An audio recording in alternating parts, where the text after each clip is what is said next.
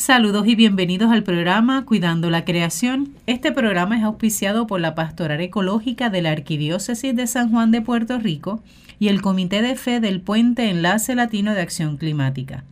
Los domingos de 1 a 2 de la tarde, en Radio Paz AM 810, tenemos un espacio de diálogo interdisciplinario, multisectorial, de base de fe ecuménico e interreligioso, desde el cual hablamos sobre la realidad de nuestra Tierra, la realidad de nuestro planeta o como también le llamamos, la realidad de nuestra casa común, particularmente de una de las habitaciones de esa gran casa común llamado archipiélago puertorriqueño y todo lo que acontece en él y a los modos en que podamos también eh, comprometernos en hacerlo mucho mejor. El programa será retransmitido por Radio Oro 92.5 FM los sábados a las 7 de la mañana, lo que le permite a usted escucharlo una segunda ocasión. Aquellas personas que aprovechan los domingos a la una para escuchar el programa, si están de viaje y no tienen posible un radio cercano o están fuera del país, pueden entrar y buscar por mm, online Radio Paz AM 810 y lo puede escuchar en vivo, que es otra alternativa. En la versión FM los sábados todavía no se tiene la programación online, así que ese sí tiene que escucharlo directamente desde su radio. Bien. Esta que le habla es la hermana Alicia Viles Ríos, dominica de la Santa Cruz. Y hoy vamos a estar dialogando, porque hoy en la mesa de diálogo estoy yo. Y al otro lado, quien está por radio, eh, por teléfono, perdón, es Víctor Alvarado Guzmán, a quien le damos la bienvenida. Bienvenido, Víctor. Saludos, hermana Alicia, y saludos y bendiciones a todas las personas que siempre escuchan el programa. Así es. Hoy eh, no está ni, ya, ni Jacqueline, ni está David, ni está Alberto, no hay nadie más.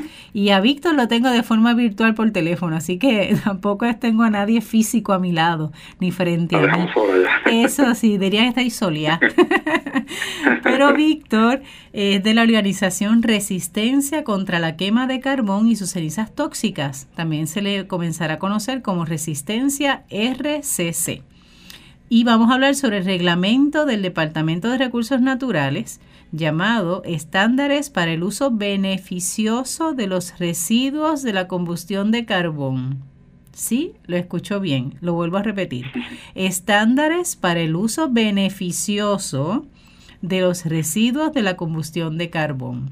Si usted es radio escucha frecuente, ya sabe que beneficioso no debe de ser mucho, porque quemar carbón, ¿verdad? No es nada beneficioso.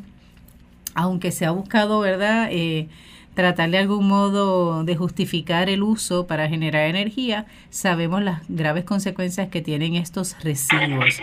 Así que hemos eh, pedido a Víctor Alvarado Guzmán que nos acompañe hoy vía telefónica, algo que le agradecemos, para que nos hable sobre esto. Pero antes, Víctor, siempre es bueno eh, hacer memoria, ¿verdad? De quién eres. Sabemos que estuviste hace, yo creo que fue el año pasado. Es más, antes del huracán, estuviste con nosotros en el programa. Eh, siempre en estos temas, ¿verdad? De los grupos ambientales en contra de, de este uso del carbón para generar energía y hace tiempito que no estabas con nosotros en el programa. Así que para beneficio de los que nos escuchan y que tal vez es la primera vez que te oyen a ti, ¿quién es Víctor Alvarado Guzmán? ¿De dónde es? ¿Cómo engancha con esto de eh, los grupos ambientales, etcétera? Pues mira, por un lado, pues yo soy del pueblo de Salinas, he vivido toda mi vida aquí en Salinas este, actualmente trabajo como asesor ambiental del senador Juan Dalmao en el Senado. Anteriormente estuve con la senadora María Luz de Santiago. Y soy también parte de un comité, el Comité Diálogo Ambiental de aquí de Salinas, que en, en febrero del año que viene, ya mismito, vamos a estar cumpliendo 23 años de fundado. Y a través de esta organización que hemos estado trabajando eh, ¿verdad? distintos ámbitos de lo que es eh, la lucha ambiental en Puerto Rico, tanto desde movilizaciones y, y, ¿verdad? y la lucha comunitaria hasta procesos educativos. Nosotros desde hace 12 años hacemos lo que, conocemos como la convivencia ambiental para jóvenes aquí en el área sur, para jóvenes de comunidades que desventajadas, ¿verdad? Eh, así que nosotros hemos tomado ese proyecto como nuestro proyecto educativo importantísimo para para que los jóvenes puedan tener información y, de otra forma, ¿verdad? Llevar esa información más directa o más práctica de lo que es la protección ambiental, de lo que es proteger nuestra creación, de lo, de lo que es la protección de nuestros recursos naturales. Y pues a través de, todos estos años pues me ha interesado mucho este, este aspecto del ambiente. De hecho hace poco, aunque mi área original es el área de la psicología. Eso te iba a preguntar porque yo sabía que tú no tienes nada que ver con el área ambiental, ¿verdad? De las ciencias naturales. ayer, estaba, ayer en estos días estuve en, en el colegio de Mayagüez, yo le estaba explicando a los jóvenes, estaba dando una charla precisamente sobre la, el problema de la ceniza de carbón yo estudié en el Colegio de Mayagüez, yo empecé estudiando ingeniería industrial. Eh, pero después descubrí mi vocación dentro de lo que es la psicología, hice un bachillerato en psicología, eh, comencé a estudiar mi maestría en orientación y consejería y realmente a través de la experiencia porque verdad y, de la participación con otras personas porque mi interés en áreas de la del ambiente en estos en estos meses estuve tomando una certificación a través de internet con la Universidad de Salamanca sobre el cambio climático mm. que es un, tema bien importantísimo. Así que pues uno verdad también además de que uno eh, yo me paso buscando información verdad y uno y uno se va educando pues este otro tipo de educación formal pues también es importante porque hay mucha información que uno adquiere que entonces puede compartirla con, con otras personas. Así que pues he, estado en esa, además de que soy dentro de la Iglesia Católica soy músico, ¿verdad? Soy en un ministerio que se llama Plan de Dios junto con mi esposa, que es la cantante. ¿Cuál es el nombre de ella? Pues, ¿Cuál es el nombre de ella? Lixi Alvarado y el Ministerio Plan de Dios es el, es el el grupo que nosotros llevamos ya cinco años precisamente este, ministrando a través de todo Puerto Rico eh, y estamos ya embarcándonos en, un, en la grabación de una segunda producción que debe salir el año que viene. Qué bien, excelente, qué bueno. A mí me encanta escuchar ese tipo de historias porque uno, uno dice, bueno, cómo uno entra, ¿verdad?, en esta experiencia de proteger el ambiente, preocuparse, ¿verdad?, dar esa milla extra. Y, y en tu caso siempre me da gracia el saber que originalmente eres psicólogo, por decirlo así, ¿no? Estás en el área de la psicología y cómo eh, en tu búsqueda, ¿verdad? De ser coherente con tu ser, con tu fe incluso, ¿verdad? Lo que, es lo que voy conociéndote. Respondes también, ¿verdad? A ese cuidar no solamente a la persona, sino a la persona y su entorno porque definitivamente en el área de Salinas sabemos que, ¿verdad?, han sufrido los embates de, de muchas eh, malas administraciones de los recursos, y eso pues tiene sus consecuencias en el pueblo. Así que es interesante cómo eh, lo que uno inicialmente quisiera hacer, ¿verdad? A lo que realmente termina siendo, porque el abrirte a otros y a lo otro que es la creación, pues te cambia el camino, te cambia el camino, pero hay una base. Y cuando y cuando uno, eh, ¿verdad? Tiene el conocimiento o, adquiere, o uno ve en la vida de uno de que esto es una responsabilidad que Dios le puso en la mano a uno, pues uno toma el arado y sigue por frente sin mirar para atrás. Eso es así. Eh, yo no, eh, a veces yo digo, yo yo nunca le he preguntado a Dios por qué me trajo hasta aquí. Él me trajo hasta aquí y yo tengo que hacer, ¿verdad? El, el, no es el, porqué. y poner mis dones, ¿verdad? Al, al servicio. A veces nuestro ministerio ha estado participando de, actividades que hacen allá en el campamento contra las cenizas de, Peñuela, ¿verdad? Entonces, pues uno, los distintos dones que uno tiene, pues los mezcla, ¿verdad? Con, las otras cosas que uno hace. No, y me encanta el nombre del ministerio. Plan de Dios. Plan de Dios, eso ahí lo tiene. ahí hay una claridad. sí, sí. Eso surgió de, la, Inicialmente nosotros no teníamos un grupo, ¿verdad? Y grabó un, CD inicialmente. Y cuando queríamos ponerle el nombre o buscar los músicos que queríamos, nosotros empezamos, bueno, tenemos un plan A y, y, si esas personas dicen que no, ¿cuál es el plan B? Y, así llegamos al plan D y después el plan de Dios. y ahí, Llegaron, ahí llegaron los músicos y ese es el plan de Dios. No era ni el plan A ni el B ni el C, era el plan de Dios. Y cuando uno entra en el plan de Dios, definitivamente te lleva por unas aventuras increíbles. Así es. Así, definitivo. Y entonces, eh, respondiendo a toda esta realidad, ¿verdad?, de tu propio pueblo, eh, cómo entras a, esto, a este campo, ¿verdad? De, la realidad de la ceniza, ese producto terrible, como se llama ese residuo, ¿verdad? Tan tóxico. Eh, y que es producto, ¿verdad? De la quema eh, del carbón. ¿De qué forma a ti en lo personal, sabemos que has, estado en el área de, de Peñuelas acompañando, ¿verdad? Pero si Víctor hablara de su experiencia personal, ¿verdad? ¿De qué forma se ha visto impactado por la presencia de esta ceniza? Pues mira, en 1996, cuando se fundó el Comité de Diálogo Ambiental, que de hecho yo, yo fui parte de esa organización, eh, en ese en ese año específicamente, a mediados de los 90, ya se estaba discutiendo la posibilidad de construir esta planta de carbón en Guayama. Eh, y yo recuerdo que nosotros participamos de vistas públicas que hicieron acá en, el área de Guayama, otras organizaciones que estaban en aquel tiempo que estaban opuestas a la construcción de la planta, eh, hacían actividades, hicieron una marcha y nosotros participamos también. Así que eh, de un principio nos dimos cuenta de la peligrosidad que tenía, que iba a representar para nosotros el que se, el que se permitiera que se construyera esa planta, ¿verdad? Especialmente este asunto de que se iba a hacer con las cenizas que desde, desde inicio tantas mentiras se dijeron, porque incluso la empresa AS en algún momento dado dijo que esas cenizas se iban a devolver a Colombia, que era de donde viene el carbón que ellos queman allí. Sin embargo, nunca presentaron un solo documento de que alguien en Colombia dijera que sí que la iba a aceptar.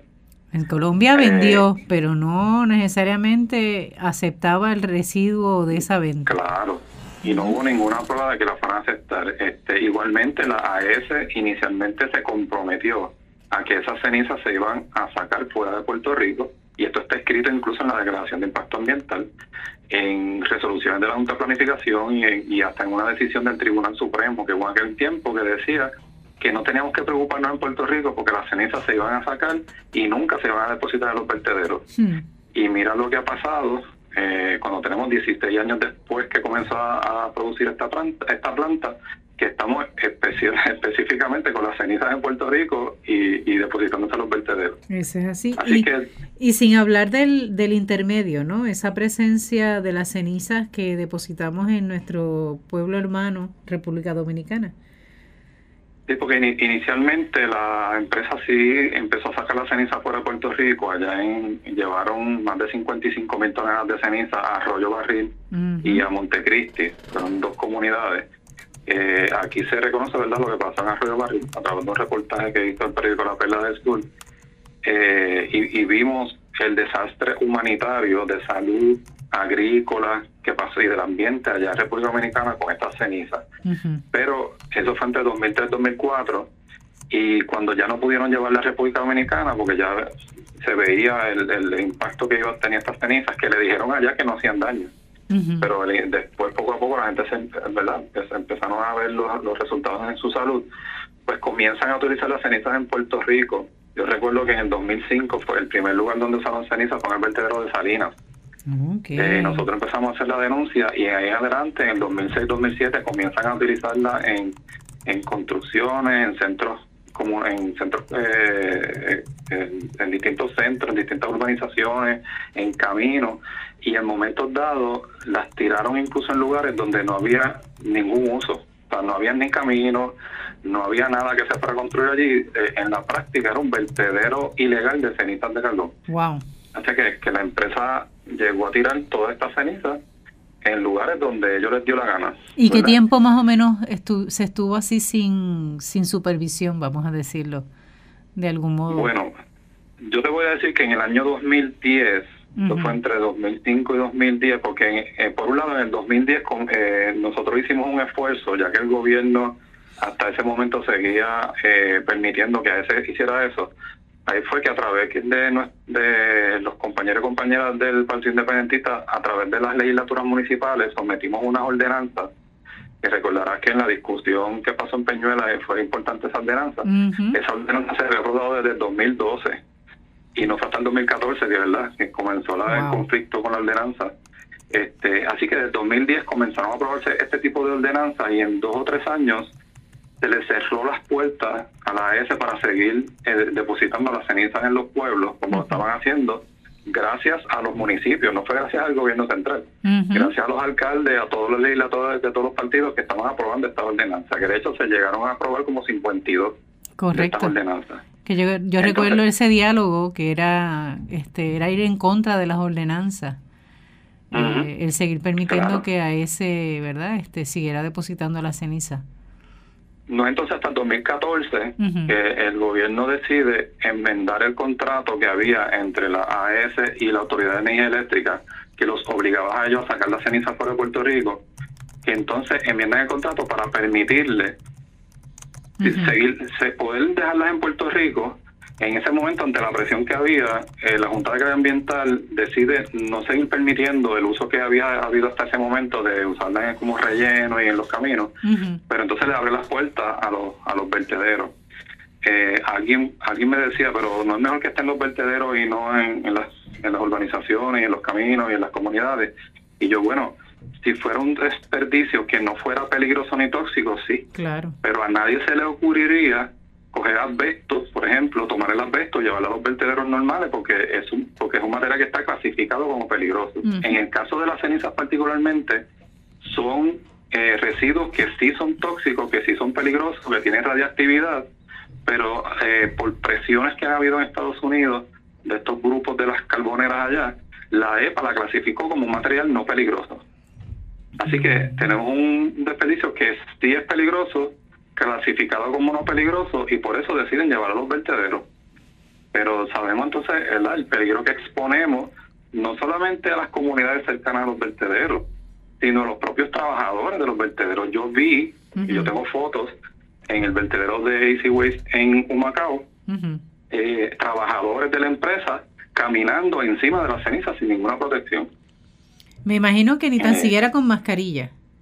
Con nada porque como a ellos les dicen que eso no hace nada, no, es peligroso, que eso no hace nada. este, ya mismo vamos a hablar de un caso, ¿verdad?, que ocurrió en Tennessee, algo parecido. este, pues esos trabajadores no se protegen y la propia empresa, en este caso de Easy Waste, allá en Humacao, no protege a, sus trabajadores. Y pues caminan hacia los vertederos. Y ahí en el 2014 es que comienza entonces la quizá la confrontación más visual, cuando en Peñuelas comenzaron a parar los camiones llenos de ceniza. Eh, y por ejemplo, el, el, año pasado, ¿verdad? Porque se intentó entonces legislar a nivel de la Asamblea Legislativa para intentar prohibir ya entonces el, el uso de la ceniza en todo Puerto Rico. Pero todos sabemos lo que pasó el año pasado, que lo que ahora se conoce como la Ley 40, que fue un cambio de postura del gobernador, Ricardo Rosello, que durante su campaña dijo que iba a exportar la ceniza, a, exportar la ceniza. Eh, y entonces, eh, cuando se fue a aprobar el proyecto del Senado 81, que era el proyecto del senador Larry Seyhammer, que se habían estado discutiendo otros dos proyectos, uno del senador Juan Dalmao y otro del senador Verdiel, los tres proyectos iban a prohibir la ceniza, pues se escoge el proyecto de Larry Seyhammer y lo que hace el gobernador es que lo enmienda la una enmienda a último minuto, y lo, yo digo que a último minuto porque yo estuve allí, cuando en ese último minuto se iba a aprobar el proyecto, eh, lo enmiendan para permitir eh, que, entonces sí se pueda depositar la ciencia en Puerto Rico. Tan es así que el gobernador firma una ley que en su título dice que es para prohibir el uso de depósito de la ceniza en Puerto Rico. Lo firma el 4 de julio y cinco días después ya estaban 40, 50 camiones en Peñuela depositando la ceniza lo que comenzó, eso comenzó 18 operativos de la Policía de Puerto Rico, eh, dando protección a ese en Guayama, eh, movilización de fuerzas de choque en Guayama y en Peñuela, eh, y todo ese andamiaje de la policía que se utilizó para que en esos 18 operativos se movilizaran 15 mil toneladas de ceniza a través de camiones hasta Peñuela.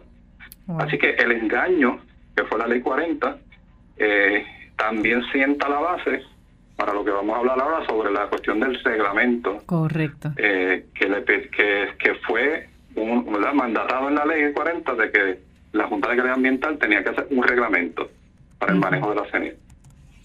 Entonces, vamos a ver. vamos a esto por parte. Porque vemos que no es un asunto de hace dos años, es un asunto que se remonta Ya tú vienes mencionando desde el 96 con lo de diálogo ambiental y lo de la, planta, la construcción de la planta en Guayama. O sea, que ya estamos viendo que esto es un proyecto de a largo plazo. Muy bien. Eh, que siempre se levantó eh, la voz de alerta eh, ante el reconocer, ¿verdad?, que no era necesario el quemar el carbón para generar energía por la realidad de los residuos, ¿no?, de ese carbón. Aparte de mencionar también, ¿verdad? O sea, sí, a veces lo, lo, pasamos por alto, el recordar que en este caso Colombia es quien nos vende el carbón, pero en Colombia también se tienen repercusiones porque los terrenos que se donde se excava, ¿verdad? Donde se tiene esa minería de carbón, afecta también su entorno. O sea, que no es un asunto simplemente que ellos nos venden el carbón y ya, es que también ellos para poder sacar ese carbón, también afectan su, su flora, su fauna y afectan a su ciudadanía también. Que reciben un dinero de parte de, de, Puerto Rico, por decirlo así, ¿verdad? Desde el gobierno OAS, que es quien lo maneja. Pero aún así hay unas repercusiones también en Colombia. O sea, no es un asunto solamente de Puerto Rico, es un asunto también de donde proviene ese carbón. Claro. Eh, te comentaba antes de entrar con la entrevista, Víctor, que posiblemente el evento del huracán María, ¿verdad? Este, tanto Irma como María, eh, de algún modo nos hizo perder de vista, ¿verdad? Eh, todo lo que estaba pasando con lo de la ceniza. Y de hecho, recuerdo que te pregunté fuera de, los micrófonos, eh, ¿qué pasó con esa montaña de ceniza? Porque hasta antes del huracán, teníamos la situación de toda esta resistencia en Peñuela, ¿verdad? Para que no se llevaran los depósitos a, Peñuela de esa ceniza. Eh, teníamos también la gente de Humacao en alerta, porque sabemos también que allá tenían autorización para llevarlo, aunque eh, el lugar este de, de mayor atención era Peñuela. Pero una vez pasó el huracán, ahí nos quedamos o sea, después de eso casi no se ha hablado y ahora es que se retoma con esto del reglamento, ¿verdad? Es como decir, bueno, esto está tan frío ahora que sería el, buen mejor, el mejor momento para poder trabajar el asunto. Eh, ¿Qué ha pasado realmente con esas cenizas que se quedaron antes del huracán? ¿Se quedaron allí después del huracán? Eh, ¿La compañía tuvo alguna previsión para proteger, es, no sé, es que digo proteger y, me, me, me, cuesta decirlo, ¿no? Proteger esa montaña de ceniza, eh, porque el reglamento, o sea, por eso entonces se ha retomado el reglamento otra vez, o sea, ponnos en contexto, ¿verdad? Histórico y, real ahora, ¿no? Con respecto a la ceniza. Primero quiero aclarar algo, en el vertedero de Humacao se depositaron más de 600 mil toneladas de ceniza. O sea, en Humacao, entre los años 2014 y 2015, se depositaron mucho más cenizas que en Peñuela. Wow. Eh, lo que pasa es que el caso de Peñuela fue ¿verdad? algo más eh, visible porque la comunidad de Peñuela, que ya es una comunidad que venía apenas hace dos o tres años con la lucha en contra del gasoducto del sur y que llevan 50 o 60 años con, con uno de los lugares más contaminados en Puerto Rico, que era de Peñuela, pues la gente de repente dijo, mira, no, basta, o sea, no, pueden seguir trayendo cosas contaminantes para acá porque siguen afectando a la comunidad. Pero realmente en, en, Humacao se, movilizaron eh, sobre 650 mil toneladas de ceniza. Wow. Eh, y, justo antes de, pasar los huracanes Gino y María, como muy bien tú dices, había un movimiento de, de, protestas y manifestaciones en Puerto Rico en contra del depósito de cenizas en Peñuela, que ya se había extendido más allá de Peñuela.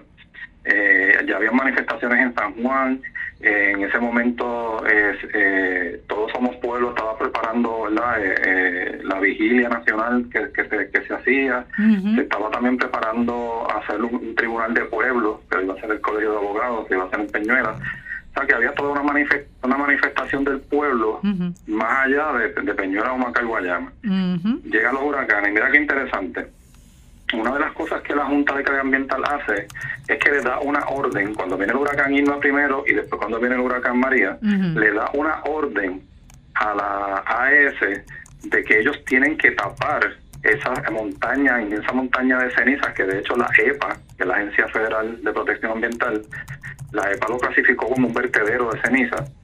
Eh, ellos tenían que tapar ese vertedero de ceniza, esa montaña de ceniza. La AES se negó a, tapar, a cumplir la orden de la Junta. La Junta los multó.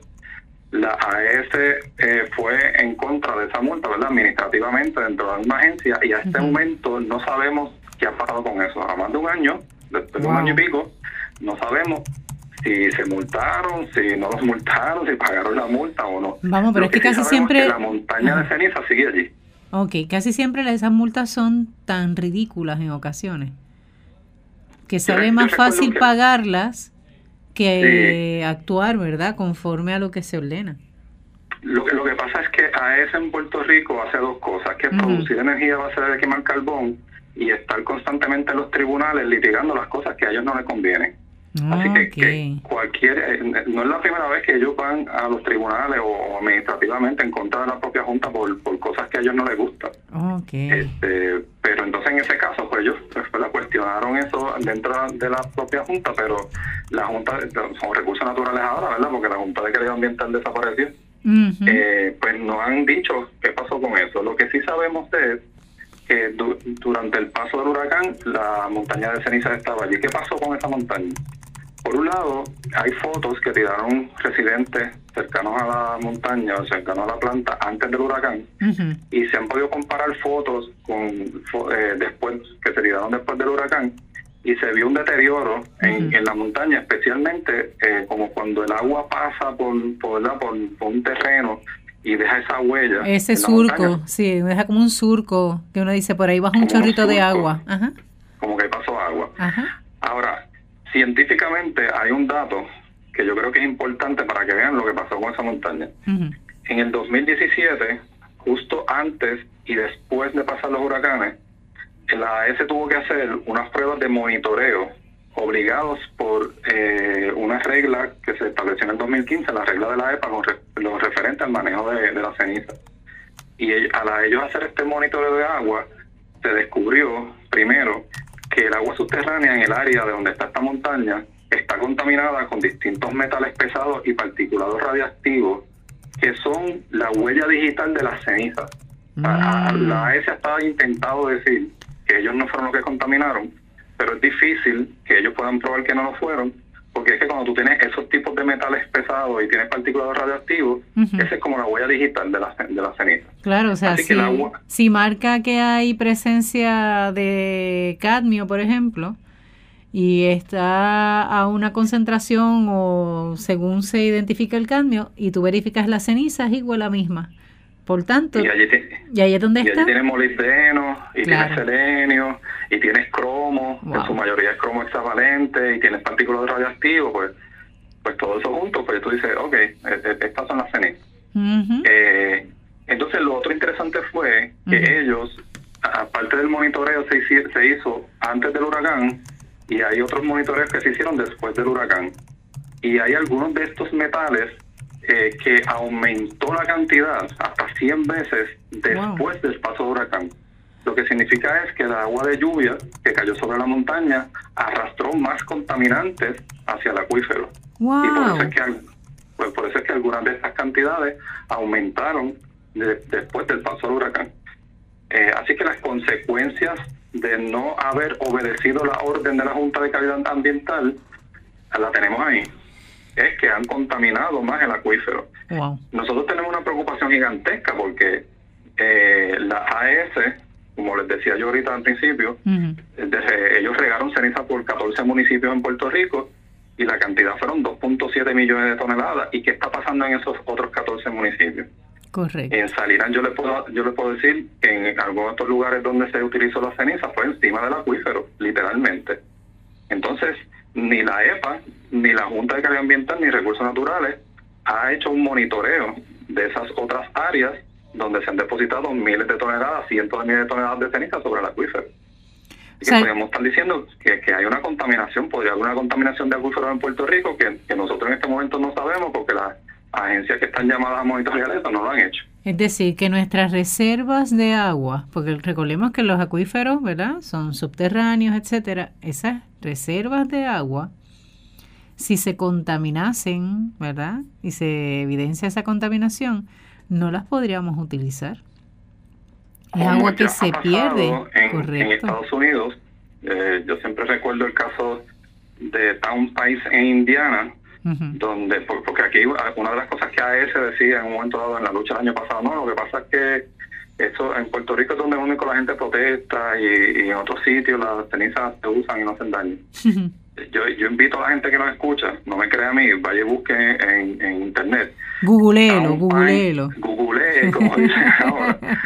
Eh, Town Pines, Indiana, eh, es un pueblo allá en Indiana donde en un momento dado cogieron una inmensa cantidad de estas cenizas las pusieron en un lugar, en un parque, le dijeron a la gente que eso era bueno y esas cenizas contaminaron el acuífero en allá en, en, Indiana, en Town Pines. De hecho, prácticamente todo el pueblo de, Town Pines es un superfondo de, de la EPA por haber contaminado y ese acuífero se tuvo que cerrar y la gente no puede beber agua del acuífero contaminado con cenizas. Las mismas cenizas que la EPA dice que no son peligrosas. Es, yo siempre digo que la EPA es como con mal de contradicciones. Hmm. Porque por un lado, clasifica estas cenizas como que no son peligrosas, a pesar de que tienen evidencia de que sí lo son. A pesar de que ellos mismos han establecido un superfondo por contaminación con cenizas de carbón. Increíble. Así que eso, eso es todo como que, ¿verdad? Sí. Eh, así las cosas, pues en Puerto Rico, pues después del paso de huracán, la planta de carbón estuvo apagada hasta febrero del 2018. Okay. Y en este año la AES comenzó a sacar cenizas por barcazas fuera de Puerto Rico, lo que ellos decían que no podían hacer, porque esa es la otra cosa, AES decía que no podían sacar las cenizas, que eso era muy costoso para ellos, que si ellos lo hacían, el costo de sacar las cenizas se le iba a pasar a los abonados de la Autoridad de Energía Eléctrica, cosa que no ha pasado, porque ellos han sacado en cuatro ocasiones, han sacado más de 100 mil toneladas de ceniza de Puerto Rico, así que ellos sí podrían sacar esas cenizas de nuestro país como fue su compromiso inicial, que dijeron que las iban a sacar. Y que recordemos que cuando decimos sacarla es porque hay lugares en Estados Unidos, por ejemplo, eh, que ya han estado tan dañados o tan afectados eh, este su ambiente que se vuelven receptores de este tipo de, de residuos. Obviamente hay que pagar un poco más para hacer ese envío. Y es interesante ese comentario porque eh, yo estuve recientemente en el Colegio de Mayagüez y un estudiante me hizo una pregunta interesante. ¿Qué hacemos con esa montaña que ya tenemos allí? Porque no podemos decir, llévensela en patrocinio porque ya vemos lo que pasó en República Dominicana. Correcto. Que se la llevaron y, entonces le, causamos un grave daño a nuestros hermanos y hermanas allá. Pues yo le explicaba a ella que el primer paso que tenemos que hacer es clasificar estas cenizas como lo que son que es un material peligroso, que es tóxico, y entonces tú tienes que manejarlo de acuerdo a, estos estándares de los, de, los, de los materiales que sean peligrosos y tóxicos. En Puerto Rico no existe un vertedero para material peligroso y tóxico, tenían que ser llevados a Estados Unidos, donde sí existen vertederos de estos materiales que son son vertederos que son más estrictos porque están manejando materiales que, que son que son bien peligrosos para la salud Así que la, la forma en que se debería estar manejando esta, esta montaña, porque a la, yo siempre he dicho que la mejor forma de tú manejar la ceniza es no producirla. Correcto, ese es, la, ese es el atajo más fácil. Claro, entonces yo pagaría la planta de carbón hoy mismo para porque ellos siguen produciendo, diariamente producen entre 600 a 800 toneladas de ceniza, 1000 toneladas de ceniza por eso es que la montaña de ceniza Nunca en el patio trasero de ellos está allí todavía. Correcto. Porque ellos siguen produciendo, a pesar de que han sacado más de 100 mil toneladas de ceniza de Puerto Rico en este año 2018, la inmensa montaña sigue estando allí. Wow. Bueno, hermano, estamos escuchando el programa Cuidando la Creación por Radio Paz AM 8 días los domingos de 1 a 2 de la tarde y que se retransmite los sábados de 7 a 8 de la mañana desde Radio Oro FM 92.5. Hemos estado dialogando en la primera parte del programa, ¿verdad?, con Víctor Alvarado Guzmán y aprovechamos ahora para darle los saludos, ¿verdad?, a la gente, no de siempre, a la gente fiel que nos escuchan, la gente de Cataño, del área de Guaynabo, de Bayamón, de Tuabaja, especialmente el área de Levitown, en el área de Dorado, al colectivo Guaquiá y la comunidad San Carlos, en el área de Corozal, a la familia Negrón Caldero, Naranjito, Santurce, a don Luis Garden Acosta, que nos escucha desde Nueva York junto con su familia y recordarles que nos pueden contactar por la página de Facebook Cuidando la Creación o pueden comunicarse a las oficinas de Enlace Latino de Acción Climático al 787-545-5118. Hoy no tengo a David para que lo diga y tener el reto, ¿verdad?, de que lo diga de memoria, así que me toca a mí. O al 787-545-5119. Les recordamos que esta próxima semana, específicamente el viernes 7 de diciembre y sábado 8 de diciembre, se va a tener la conferencia energética desde las comunidades en la Universidad Interamericana.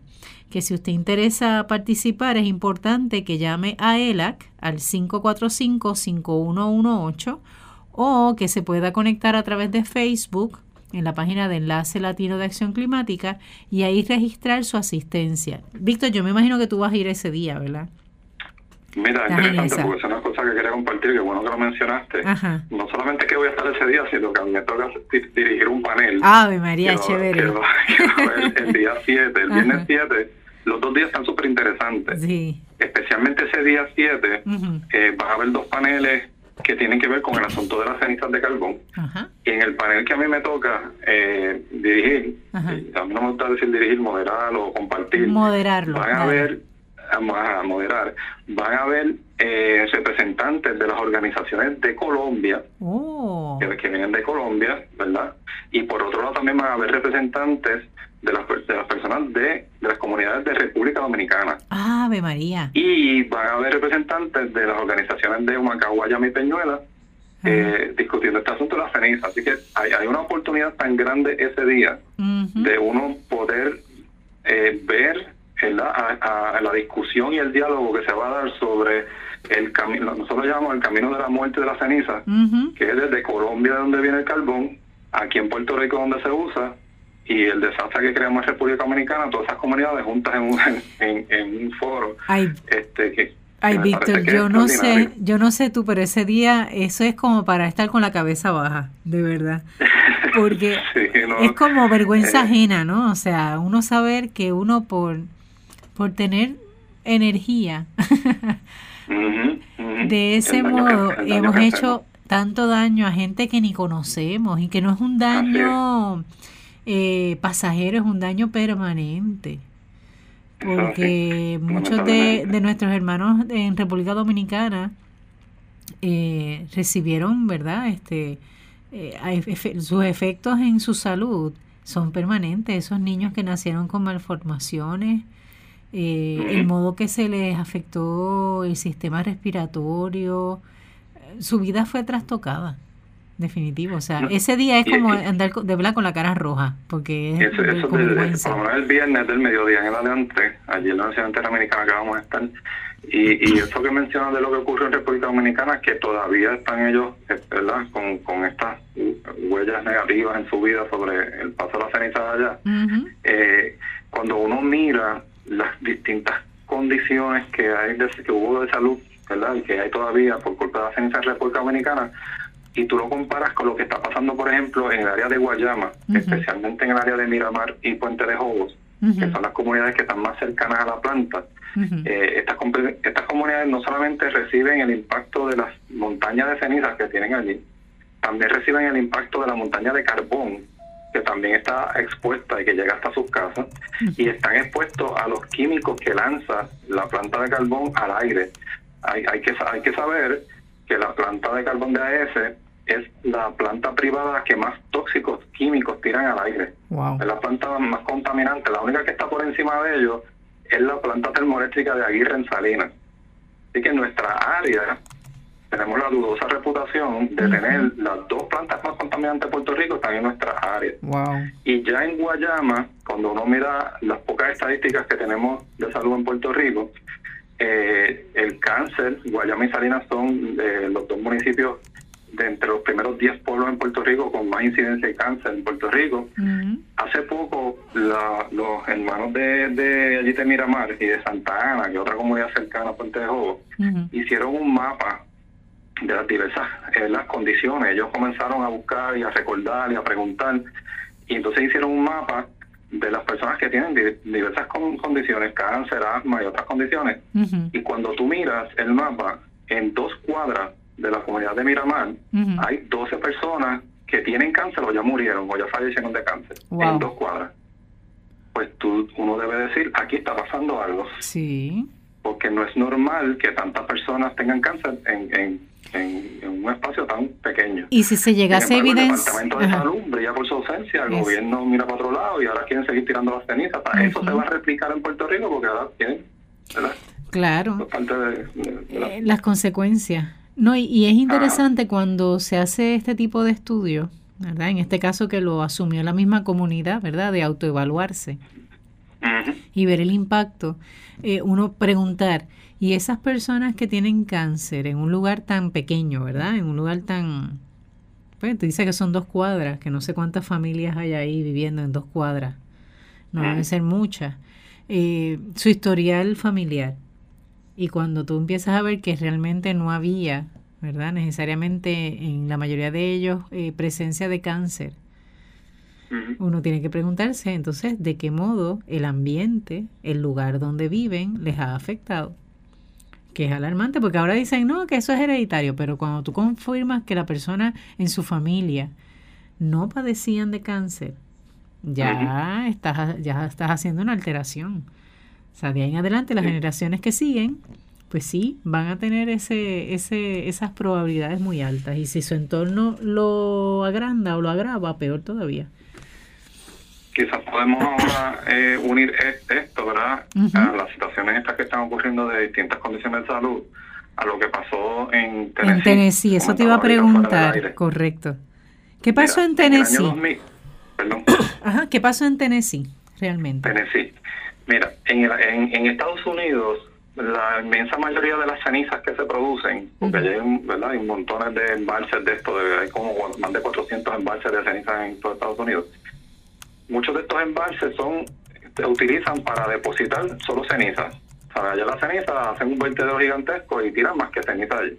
Okay. En Tennessee había uno de estos embalses que el dueño de, eh, de este embalse se, eh, se llama Tennessee Valley Authority, TVA, y en el año 2008 esa represa de ceniza se rompió y las cenizas corrió por toda la comunidad, wow. como un kilómetro, y al final cayó en un río y contaminó todo el río. Cuando fueron a medir los estándares, los metales pesados y todo esto, pues estaban muy por encima. O sea, fue, este se reconoce como el desastre ambiental más grande de Estados Unidos después del de BP. Te recordarás que en el, Golfo de México, eh, aquel el petróleo que salió desde el fondo, ¿verdad? Porque se rompió una tubería. sí, lo recuerdo recordarán, pues después de ese desastre ambiental, este en Tennessee ha sido más grande, eso fue en 2008. ¿Qué pasa? TVA contrata a otra empresa que se llama Jacobs Engineer para que ellos limpien y saquen las cenizas de allí. eh, ahora no voy a hablar de qué pasó a donde llevaron las cenizas que sacaron de ahí, porque eso fue otro desastre. Claro, es que eso, eso el problema, en vez de, de achicarlo, lo agrandan. No, no, transportamos el problema, porque parte de esas cenizas las llevaron a Uniontown, Alabama, a un vertedero. Obviamente, en Uniontown, Alabama, es una las comunidades que están cerca de ese vertedero son comunidades pobres, comunidades negras, y allí crearon otro desastre de salud ambiental con todas esas miles de toneladas de cenizas que llevaron allí. Pero en el caso de Tennessee, Jacobs contrata a 250 trabajadores para sacar las cenizas, ¿verdad?, de, este desastre ambiental. Después de cinco años, estos trabajadores allí, ellos deciden eh, ir a la corte, eh, someter ¿verdad? Este, un caso en corte, porque todos ellos se enfermaron con distintas condiciones, incluyendo cáncer. De hecho, 30 de estos 250 trabajadores murieron. Wow. Y son, y son sus familias las que han continuado, ¿verdad? En el caso de los 250 trabajadores. ¿Qué pasa? Recientemente, hace algunas semanas, eh, en, un, en un caso, este caso se llevó y el tribunal decidió a través de, de del ¿verdad? Del proceso que se hizo, que fue un juicio por jurado, ellos determinaron que las cenizas de carbón fueron las causantes de la muerte de los 30 trabajadores y de las diversas eh, eh, condiciones de salud que tenían los otros 220 trabajadores. Eso para mí crea un precedente porque en términos legales es la primera vez que eh, en un caso en el tribunal se determina esto. Se recordará que en los casos de República Dominicana y Arroyo Barril, que fueron dos casos distintos, primero fue el gobierno de República Dominicana y lo segundo fueron 11 familias que se vieron afectadas en Arroyo Barril. Claro. En ambos casos, AES transó los casos para que no se vieran, para que no saliera la información pública. Cuando decimos transo es que pagó algún tipo de Pagó. beneficio, ¿cierto? Claro. Para callar. Para que, no, para que no se viera el caso, para que no se siguiera discutiendo, y, ¿verdad? Y, y pues ellos decidieron eh, transarlo, pagar el caso. En este caso en Tennessee, pues eso no ocurrió, y entonces pues ya se, se hace esa determinación, incluso la propia TVA, TVA, tuvo que eh, eh, aceptar en, en- en el caso de que las cenizas sí contienen materiales que son tóxicos y peligrosos, igual que Jacobs Engineering, que fue la que contrató a los empleados, aceptó que los que las cenizas podrían haber causado las condiciones. Wow. Tú sabes una cosa interesante que cuando estos trabajadores estaban, ¿verdad? Trabajando ahí en medio de sacando las cenizas, eh, ellos pedían que le dieran mascarilla y no querían darle mascarilla. Wow. Eh, les dijeron, les dijeron que ellos se podían comer una libra de ceniza al año y eso no hacía daño. Ajá. Eh, sí, y se- eh, eh, eso, eso se me parece mucho a lo que dice la empresa AES en Puerto Rico, Ujú. que dicen que las cenizas es igual que las vitaminas, que se las mañanas. Este, sí, ¡Qué eh, ellos cínico! utilizan este tipo de cosas, que es una tragedia, ¿verdad? Porque este, ellos piensan que la gente somos tontos y que nos vamos a creer eso. Qué cinismo. Así. Es un cinismo completo. Así, así que eso es para que vea cuál es la mentalidad de, de todas estas empresas que en Tennessee le dicen a, a los empleados que se las pueden comer y que aquí se las podemos tomar como vitaminas. Increíble. Este, pero entonces ya tenemos ese caso allá en Tennessee y mientras tanto aquí en Puerto Rico, eh, basado en la ley 40 que habíamos mencionado anteriormente, eh, Recursos Naturales tenía tres meses después de aprobada la ley 40 para hacer un reglamento. De hecho, tardaron 15 meses, ¿verdad? Yo, yo digo que violaron la ley porque no lo hicieron en los tres meses. Y acaban de presentar lo que para nosotros representa un falso reglamento, que ya solamente con el título de reglamento eh, entendemos quién pudo haber escrito el reglamento. El, el reglamento tiene el título de Estándares para el uso beneficioso de los residuos de la combustión del carbón. Ujú. Cuando uno lee el reglamento, o este falso reglamento, este, uno se da cuenta que el mismo, si, si se aprueba como está escrito, va a permitir no solamente que las cenizas puedan ser usadas en los vertederos, sino que también volvamos a utilizar las cenizas en cualquier parte de Puerto Rico como eh, material de construcción, como relleno en las urbanizaciones. Ellos hablan hasta de estabilización de terreno, que eso puede ser cualquier cosa. Estabilización de relleno, los famosos Este. rellenos, ¿cierto? los famosos rellenos cortar. Realmente lo que el gobierno de Puerto Rico en este momento, el gobernador Ricardo Rosselló está proponiendo es utilizar la ceniza en todo Puerto Rico de cualquier forma y peor aún, sin tener que informarlo. Les voy a dar lo que dice el reglamento. El Dime. reglamento habla de participación ciudadana. Ah, sí. Sin embargo, lo que habla de participación ciudadana es lo siguiente. Si yo voy a utilizar dos más de 2.300, 12.000, perdón, 12.300 toneladas de ceniza y las voy a poner sobre un terreno, yo tengo que hacer vistas públicas, yo tengo que decirle a la gente, yo tengo que anunciarle a la gente. Eso significa que si yo voy a utilizar 12.300 toneladas exactas o menos, no tengo que decirle a nadie.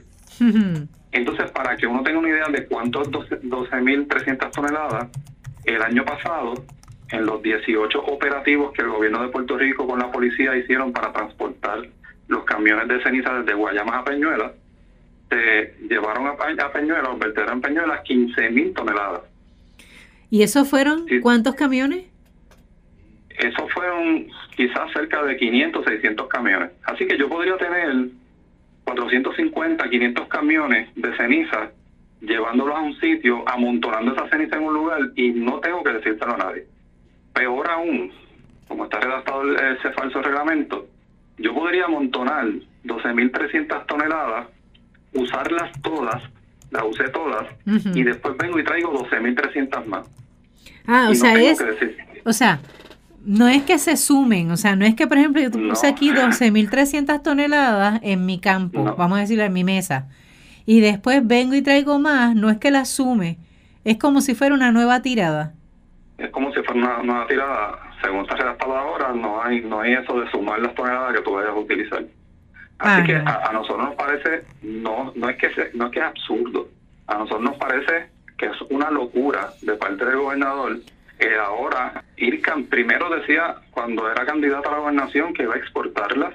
El año pasado modificó la ley para permitir que se tiraran los vertederos y ahora la propuesta nueva del gobernador es tirarla en todo Puerto Rico, donde a ese quiera tirarla, eh, y que no se lo tenemos que decir a nadie.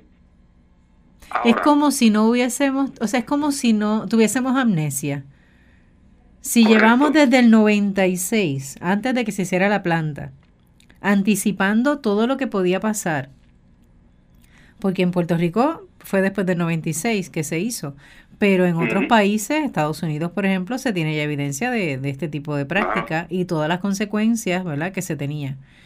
Es como si me dijeras a mí, olvida todo lo que se ha ido trabajando y todo lo que ustedes han ido denunciando y empezamos de cero. Por el simple hecho de ponerle a este reglamento, que es lo que a mí me, me parece ridículo, uso beneficioso. O sea, ¿qué uso beneficioso puede tener una ceniza que es altamente tóxica? Eso es absurdo. Y, estamos y quieren dejar a un lado el desastre humanitario de Arroyo Barril, quieren dejar a un lado el desastre humanitario en Tennessee, quieren dejar a un lado todas las pruebas científicas de que las cenizas han contaminado los acuíferos, incluso en Estados Unidos, quieren dejar a un lado estudios que se han hecho en Puerto Rico sobre la salud de las personas en Guayama y, estudios que se han hecho sobre las propias cenizas, tanto la EPA como un estudio que hicimos aquí en el Diálogo Ambiental, ¿verdad? A través de, de Air Justice, que es una organización en Estados Unidos. En el 2010 se hizo también unas pruebas de las cenizas utilizadas en la urbanización Parque Gabriela de Salinas. ellos están obviando todo eso, lo, lo dejan a un lado, no, no, no, está representado realmente en ese falso reglamento la realidad de las cenizas de carbón. ¿Y qué opciones? Sé que, este, Víctor, sé que eh, el momento en que estamos grabando este programa, ¿verdad? Porque para los que nos escuchan, el programa sale domingo, pero eh, realmente se graba miércoles, el miércoles antes. Y sabemos que cuando estamos grabando, al día siguiente, para los efectos jueves 29, va a haber una vista pública, ¿cierto? Sí, correcto. Que ese es el momento, ¿verdad? O sería el momento para poder levantar la voz, ¿verdad? ¿Cuáles son tus expectativas? Bueno. La tuya y la, de, y la de la organización, ¿verdad? Que agrupa diferentes grupos que están trabajando. Eh, obviamente nosotros vamos a participar de esas vistas, ya habremos participado cuando se escucha este programa, eh, eh, llevándole un mensaje primero al Departamento de Recursos Naturales y a la secretaria Tania Vázquez Rivera de que no se debe aprobar este falso reglamento eh, porque eh, realmente parece más un manual interno de la empresa AS a ser utilizado en los medios de comunicación que un reglamento. Entonces, eh, en, en, ese, en ese punto, no, realmente no se le ha dado participación igualitaria a las comunidades aquí, ¿verdad? Eh, el hecho de que tú hagas una vista pública cuando un documento ya, ya se nota que a ese tuvo injerencia en el mismo, pues no, no, debe, no, no se debe aprobar. En otras palabras, que está hecho a la medida de AS. Claro, igual que a la medida de AS estuvo la, la ley 40 del año pasado. Este, ese es el primer mensaje, obviamente aquí hay que dirigirnos a cerrar la planta de carbón. Pero una cosa que para nosotros es sumamente importante, y lo vamos también lo vamos a seguir recalcando, es que esta locura se puede detener si la Asamblea Legislativa, tanto el presidente del Senado, Tomás Rivera Chat, como el vicepresidente del Senado, Larry Seyhammer, y el presidente de la Cámara, Johnny Méndez, aprueban unos proyectos que están sometidos hace meses proyecto del Senado 600, que lo sometió el senador Juan Dalmao, y el 1160, que lo sometió el representante de Márquez, que lo que buscan es enmendar la ley 40 para volver al proyecto original, que era prohibir la ceniza realmente en Puerto Rico. Ya hay suficiente información, y, y ahora más con este caso de Tennessee, para nosotros enmendar esas leyes y acabar con esto. Se acaba la locura del reglamento, se acaban las confrontaciones, eh, se acaba con todo el problema en Puerto Rico. De ellos no hacerlo, cuando digo ellos, de la Asamblea Legislativa, presidente del Senado y presidente de la Cámara no tomar acción, pues nosotros entenderíamos su mensaje de que ellos están a favor de la locura del gobernador, de poder tirar ceniza en todo Puerto Rico y de que ellos están con AES. Y nosotros pues tendremos que volver a la calle a detener camiones, a seguir con la confrontación. La policía no sé si va a hacer lo mismo del año pasado, ¿verdad? De movilizar cientos de gente cada vez que la AES quiera sacar cenizas de allí. Pero eso está en las manos de la Asamblea Legislativa de tener esto. Si el gobernador si tienen voluntad, si tuviesen voluntad. Y de reglamento eh, está vendido con AES por las razones que él tenga, pues entonces la Asamblea Legislativa debería tomar acción sobre esto. Si no lo hacen, pues nosotros vamos a estar en la calle otra vez defendiendo a nuestra familia. Sobre todo, sobre todo cuando hiciste ahorita un comentario y te lo dejé pasar, pero ahora lo retomo. Cuando dices, por ejemplo, que la Junta de Calidad Ambiental desapareció porque al, al, fusionarse o el asumir la misma secretaria del Departamento de Recursos Naturales, este, la Junta de Calidad Ambiental también, básicamente se desconecta o se vuelve no un ente a favor de los recursos, ¿verdad? Y del manejo, sino que se, se desatiende por completo. Mira, es que lamentablemente, mientras el resto de los países alrededor del planeta están tratando de fortalecer sus políticas públicas sobre el manejo eh, de los recursos, la protección de los recursos naturales, ¿verdad? eh, que aquí incluso en la Asamblea Legislativa se ha hablado de proyectos de cambio climático y todas esas cosas. Puerto Rico lo que ha hecho es eliminar las agencias ambientales. En este momento no existe agencias ambientales en Puerto Rico porque lo que está demostrando el Departamento de Recursos Naturales y Ambientales es que en lugar de una agencia ambiental para proteger el ambiente, se ha convertido en una agencia para proteger a empresas como AES, eh, donde se les facilita todo a AES, donde pues yo te multo y si tú no pagas, pues tú sabes, se queda ahí, le preparan y le cogen un falso reglamento a favor de AES. Así que esa agencia no representa la protección ambiental en Puerto Rico. Así que Puerto Rico en este momento no existen agencias ambientales. Y eso es trágico para Puerto Rico en un momento donde el planeta eh, nos empuja a que nosotros fortalezcamos nuestras agencias ambientales porque tenemos que hacer unos cambios bien fuertes en, nuestro país para poder eh, resistir verdad todo este todo esto que ha habido con el cambio climático y lo que se espera que ocurra claro eh, con respecto a ese tema sin embargo, en Puerto Rico ahora mismo estamos desprotegidos porque no existen agencias ambientales.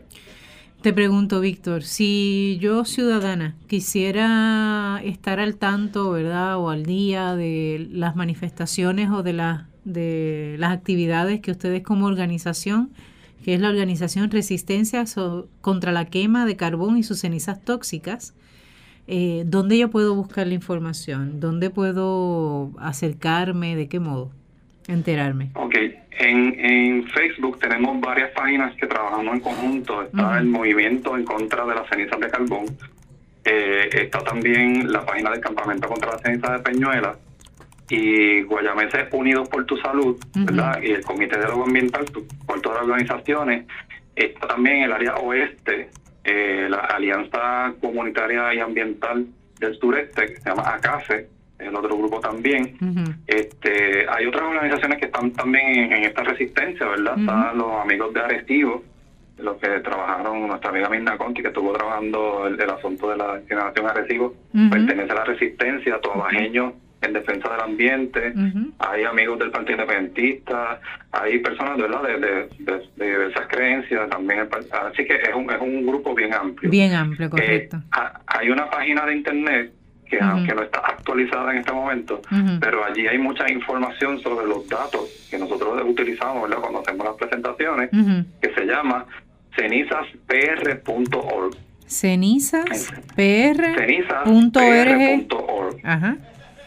Y entonces ahí eh, se puede se puede encontrar muchos de los documentos que utilizamos, muchos de los estudios. Vuelvo y repito, estamos tratando de actualizar la página, ¿verdad?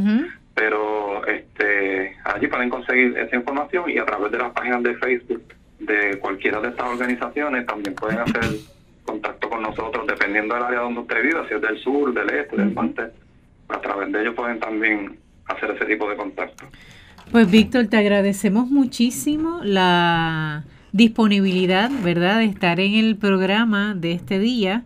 Gracias también a ti y al resto de, de los organizadores sobre la labor que están realizando en defensa de Puerto Rico, porque no es en defensa de Peñuelas, no es en defensa de Macao, es en defensa de todo Puerto Rico y lo que repercute también a nivel mundial, ¿no? Eh, eh, la voz que ustedes eh, levantan y todas las acciones que realizan. Así que muchas gracias por estar disponible. Gracias a ustedes siempre por la invitación. Claro, y me encanta, me encanta saber este, sobre tu compromiso y sobre todo lo que están realizando, todo lo que representa. Así que nos sentimos muy orgullosos.